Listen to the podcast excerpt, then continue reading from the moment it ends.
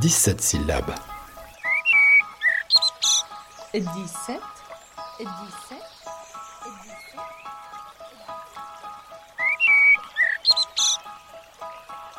Il a été codifié au Japon au XVIIe siècle, mais le haïku n'a cessé de se diffuser dans le monde et jusqu'à nous. Il apparaît désormais sous des formes très contemporaines et variées. En 2014, le sérieux journal économique Les Échos a donc publié sur son site leséchos.fr un haïku par jour qui apparaissait dans la rubrique Management. Parmi ces mini-poèmes écrits par le chasseur de tête et poète Igor Kezel-Perron, celui-ci. Le ficus et moi dans l'open space. Le ficus et moi dans l'open space. Le ficus, son avantage, c'est qu'il n'y a pas de saison pour le ficus. il est toujours là, été comme hiver, si parfois l'hiver. J'en ai un euh, que j'adore d'ailleurs. Euh, j'ai un rapport particulier avec le ficus. L'été, je le sors. Il est, en, colonie de vacances. Il est heureux. Il y a la, pluie d'été qui lui dégouline dessus. Mais euh, il n'a pas de saison. Par contre, c'est un élément végétal et il y a des théories. Moi, j'y crois un peu.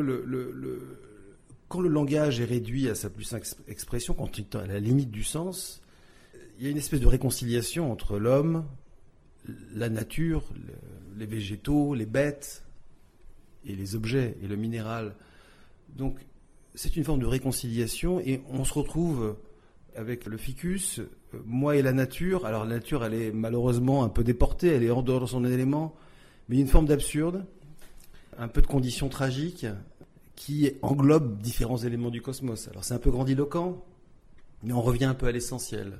Et en même temps, moi j'y vois une forme de joie, parce que je prends plaisir, moi, à voir ce végétal. Je suis heureux qu'il soit là, parce qu'il a l'air finalement, il se débrouille pas si mal, il n'est pas desséché, sinon je l'aurais dit.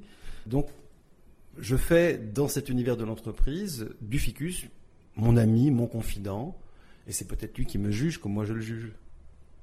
Il vous amène une ressource, une trace de vie on a l'impression. On pense à, à Beckett étonnamment face à ce ficus et à vous qui attendez on ne sait quoi. Oui, c'est une trace de vie. C'est pas un porte-manteau, un objet métallique. C'est pas une plante en plastique non plus. Il est vivant et euh, la, vie d'un ficus, elle est, elle est pas très visible, mais un ficus, ça change de feuilles, de, de feuillage, de jour en jour, des petites feuilles qui poussent, certaines qui jaunissent, etc il y a en lui un germe de quelque chose. Et, c'est parce qu'il y a ce germe de quelque chose qu'on peut dire qu'il y a un regard. Une photocopieuse ne me regarderait pas de la même façon, même si moi j'adore les photocopieuses, je trouve que c'est extraordinaire. Mais bon, la pauvre photocopieuse, elle a son programme fait par l'homme. Là, le ficus, il est fait par une main mystérieuse.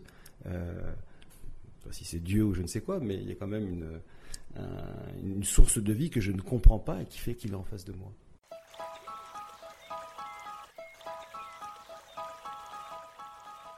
En prenant des notes sur un carnet, en composant des haïkus à l'épure, ils font souvent moins de 17 syllabes. Igor Kezel-Perron en a écrit plus de 100. Photocopieuse, bilan comptable, pot de départ, ces haïkus de bureau font mouche. Cette expérience montre qu'on peut enfin réconcilier poésie et entreprise, deux mondes a priori antagonistes. Alors, ce qui était aussi très intéressant, c'est que des personnes qui me connaissaient euh, dans mon rôle professionnel et qui ont euh, été un peu surprises par cette activité de poésie, mais souvent positivement. Et, ça a donné lieu à des échanges professionnels, mais que j'ai encore aujourd'hui assez étonnants, où on passe d'un sujet de recrutement, de problèmes d'entreprise, euh, au poème. Et moi, j'adore cet échange. on est sur des dimensions qui sont radicalement différentes mais ça reste dans la vie de l'entreprise, ça existe. Ce n'est pas une fiction, c'est pas, j'ai pas un projet de société. c'est des choses que chacun peut retrouver dans son quotidien, dans son bureau, avec ses trombones, avec ses stabilobos, etc. Donc effectivement, ça m'a donné euh, des rencontres, ça a généré des contacts que j'ai trouvé extrêmement riches, qui m'ont euh, donné envie de, de continuer. Il y avait un public quand même, un petit public, mais un public.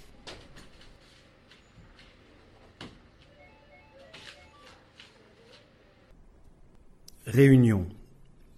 On parle du budget. Mon père est mort. Réunion. On parle du budget. Mon père est mort. Mais ce sont des scènes de, je dis pas de tous les jours, mais qui arrivent fréquemment dans l'entreprise. Vous avez bien votre rôle fonctionnel, opérationnel, quel qu'il soit. Vous êtes en réunion, vous êtes sur une machine-outil, vous livrez des pizzas. Vous devez faire le job, comme on dit. Mais il y a un drame dans votre vie. Et les deux coexistent. Vous ne pouvez pas lâcher votre travail et votre quotidien pour être constamment dans la douleur et sur la tombe de votre père. Et de la même façon, à chacun de choisir l'incursion de sa vie personnelle dans sa vie professionnelle. Et souvent, les deux sont en parallèle. Mais c'est la même personne qui doit parler de ses chiffres budgétaires, euh, de ses ambitions, euh, d'aller conquérir je ne sais quel marché, et qui a appris euh, la veille que, que son père était mort. En l'occurrence, c'était vous, c'était un proche, c'était vrai ou pas moi. C'était moi. C'était moi. Et, il a bien fallu que je vive euh, les deux. Et, cette douleur, elle est, euh, elle est pour vous, elle, est là. Il était présent dans cette réunion. Et, c'est vrai que l'écoute n'est pas la même. L'écoute n'est pas la même. Donc, euh, vous n'êtes pas le plus joyeux. Les gens ne le savent pas forcément. Certains ne le lisent pas. Et, pourtant, euh, c'est là, euh, l'être humain est extraordinaire. Vous avez quand même euh, une forme d'écoute pour ce qui se passe. vous arrivez à conduire la réunion, d'ailleurs pas si mal. Mais une partie de vous est, est dans le deuil.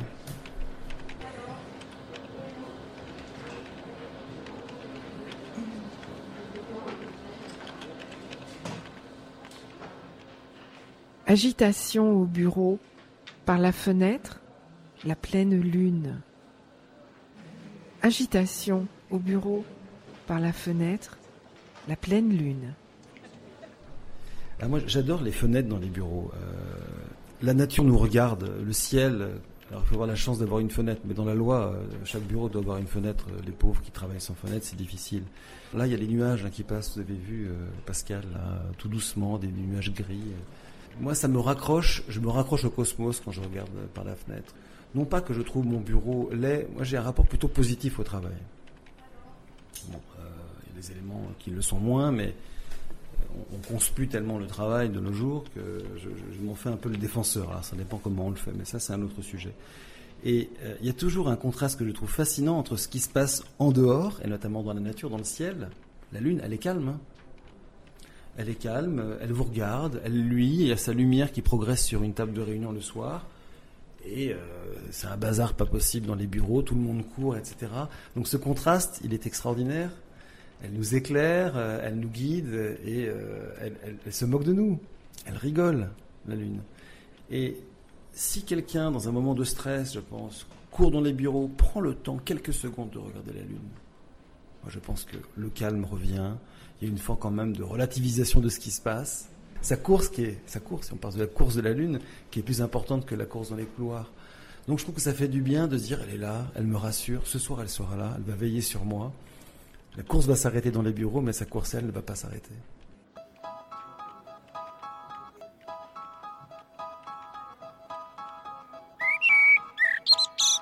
Les haïkus d'Igor Kezel-Perron sont parus sous le titre Haïkonomics aux éditions en volume.